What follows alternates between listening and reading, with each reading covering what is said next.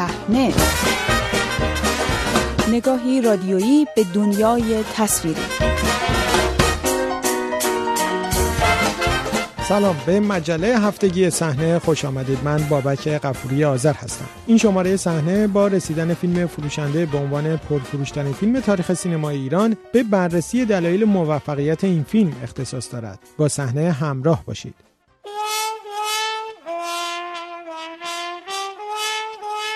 سینمای ایران.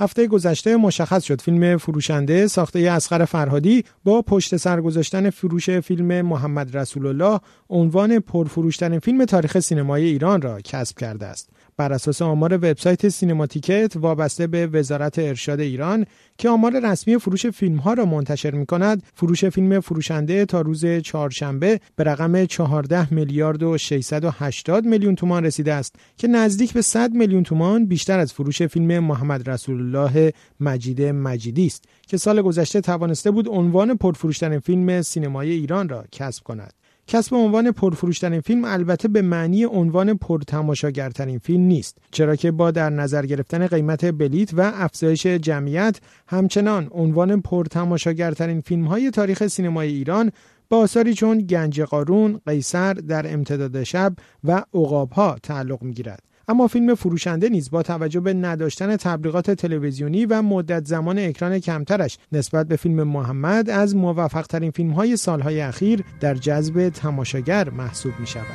والا ما نمی‌دونیم چی شو یه مرتبه دیدیم از بالا صدای داد و جیغ اومد. گرم روش منتظر تو بودم.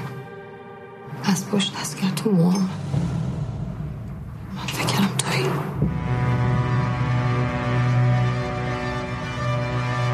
چه حالی هم تو اون خونه که یه سر فرصت. هیچ کاری نکردی چی کارش می‌خوای بکنی؟ من یه رو باید پیداش کنم. داری انتقام می‌گیری ازش.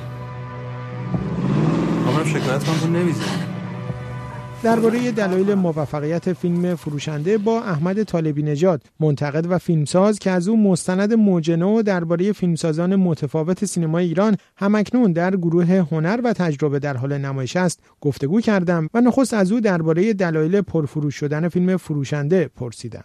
الان اسم اکثر فرهادی به قول امروزی ها تبدیل یک برند شده و طبعا جوایزی که فیلم در خارج از کشور گرفت به خصوص دو تا جایزه که در کن گرفت و کنجکاوی هایی که وجود داره درباره اسخر فرهادی و اینکه همه انگار وقتی فیلمی از او بر پرده میره وظیفه خودشون می‌دونن وظیفه اخلاقی و حتی نیاز درونی خودشون می‌دونن که برن و این فیلم رو ببینن. فیلم قبلی ایشون گذشته اونقدر که پیش بینی می‌شد پرفروش نبود گرچه کم فروش هم نبود. ولی فروشنده به نظرم از دل شرایط امروز اومده بیرون. داره یک جامعه ای رو نشون میده که این جامعه دچار حرس های زیادی شده از جمله حرس جنسی. و بعدم اتفاقای مثل جنایت خیانت نمی‌دونم خیلی چیزای دیگه که بر دور کم و بیش دیده میشه توی این فیلم هست. ضمنی که یک شگردی فرهادی همیشه در واقع توی کارهاش داره در درام پردازی و اون که داستان رو انقدر قوی طراحی می‌کنه و انقدر قدم به قدم اطلاعات میده به مخاطب که مخاطب یه جورایی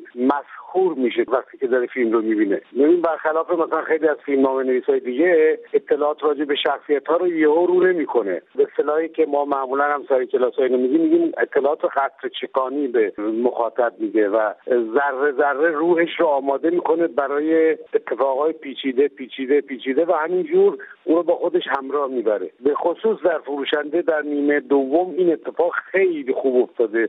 ریتم خیلی خوبی هم پیدا می‌کنه و به هر حال همه اینا دست به دست هم میده که مردم برای فیلم رو ببینن. ولی گفتم عامل اصلیش اینه که الان تبدیل شده به یک اتفاق ملی. دیده شدن فیلمی از اسخر فرهادی.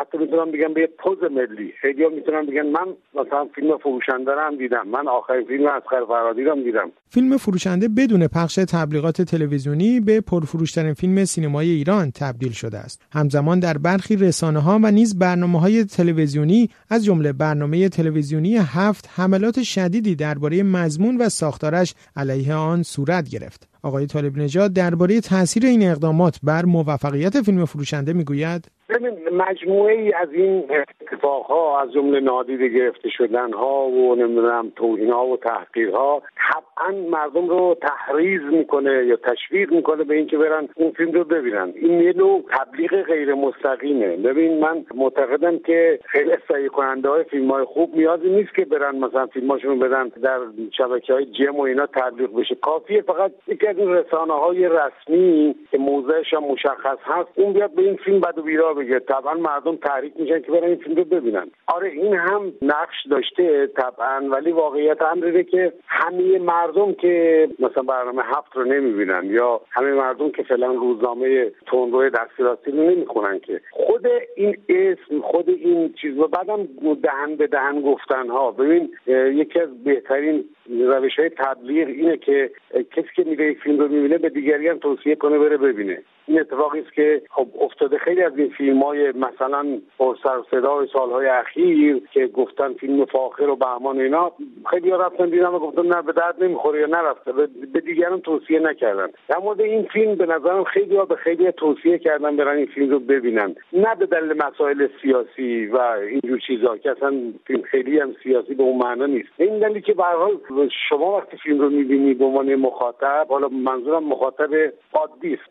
در داستان میشه. این قدرت داستان پردازی به نظرم اسقر فرهادی است که باعث میشه که مردم برن و به خصوص این فیلم چون داستانش خیلی هم به لحاظ پیچیدگی هم به لحاظ سادگی. یعنی در این که پیچیده است در این حال ساده هم هست و در این حال اشاراتی هم به شرایط اجتماعی ما داره. به خصوص پیوندی که با نمایشنامه مرگ فروشنده آرتور میره پیدا می‌کنه که اونجا می‌دونیم که ویلی لومان شخصیت اصلی نمایشنامه اونم در شرایط بحران اقتصادی دچار اون بنبست و مخمسه میشه که می‌خواد خودشو خلاص بکنه. الان این بعض مشابهت ها دیده میشه و بعد نمی‌دونم به حال ببین مجموعه یک فیلم باید اون قدرت رو داشته باشه که مردم رو مجاب بکنه که برن ببینن. حتی سانس های فوق العاده و فیلم. خب خیلی از فیلم ها با تبلیغات زیاد نتونستن این کار رو بکنن. فیلم های پرفروش سالهای اخیر سینمای ایران اغلب آثاری در گونه های کمدی و تاریخی بودند اما فروشنده یک فیلم جدی اجتماعی است. از این منظر می توان گفت تغییری در ذائقه و سلیقه تماشاگران پیش آمده است. احمد طالبی نژاد این سوال را چنین پاسخ می دهد واقعیت اینه که تماشاگر ایرانی هم تماشاگر هر جای دیگه سلایق مختلف داره و یک آدم ممکنه که سلیقه های مختلف داشته باشه. گاهی وقتا برای اینکه لذت ببره بخنده شاد باشه میره فیلم کمدی می‌بینه. گاهی وقتا برای اینکه حتی غمگین بشه میره فیلم تلخ اجتماعی می‌بینه. گاهی وقتا برای اینکه از تاریخ سر در بیاره میره فیلم تاریخی می‌بینه. بنابراین نمیشه گفت با قاطعیت گفت که تا اینکه فیلم های کمدی پرفروش میشن دلیلش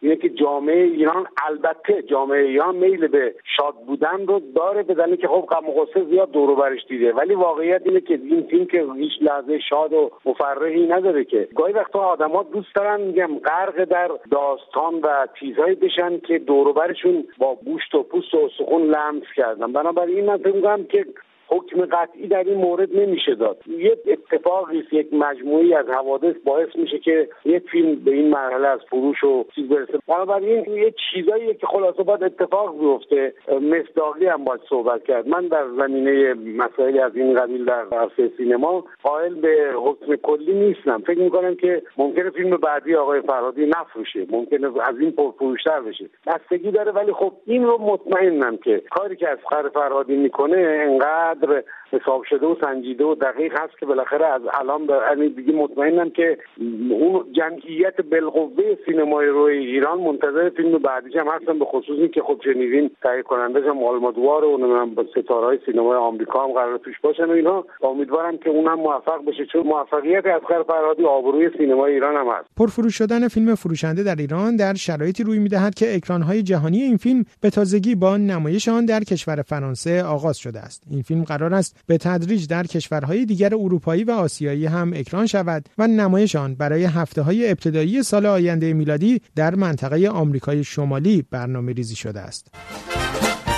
به پایان این شماره مجله هفتگی صحنه رسیدیم.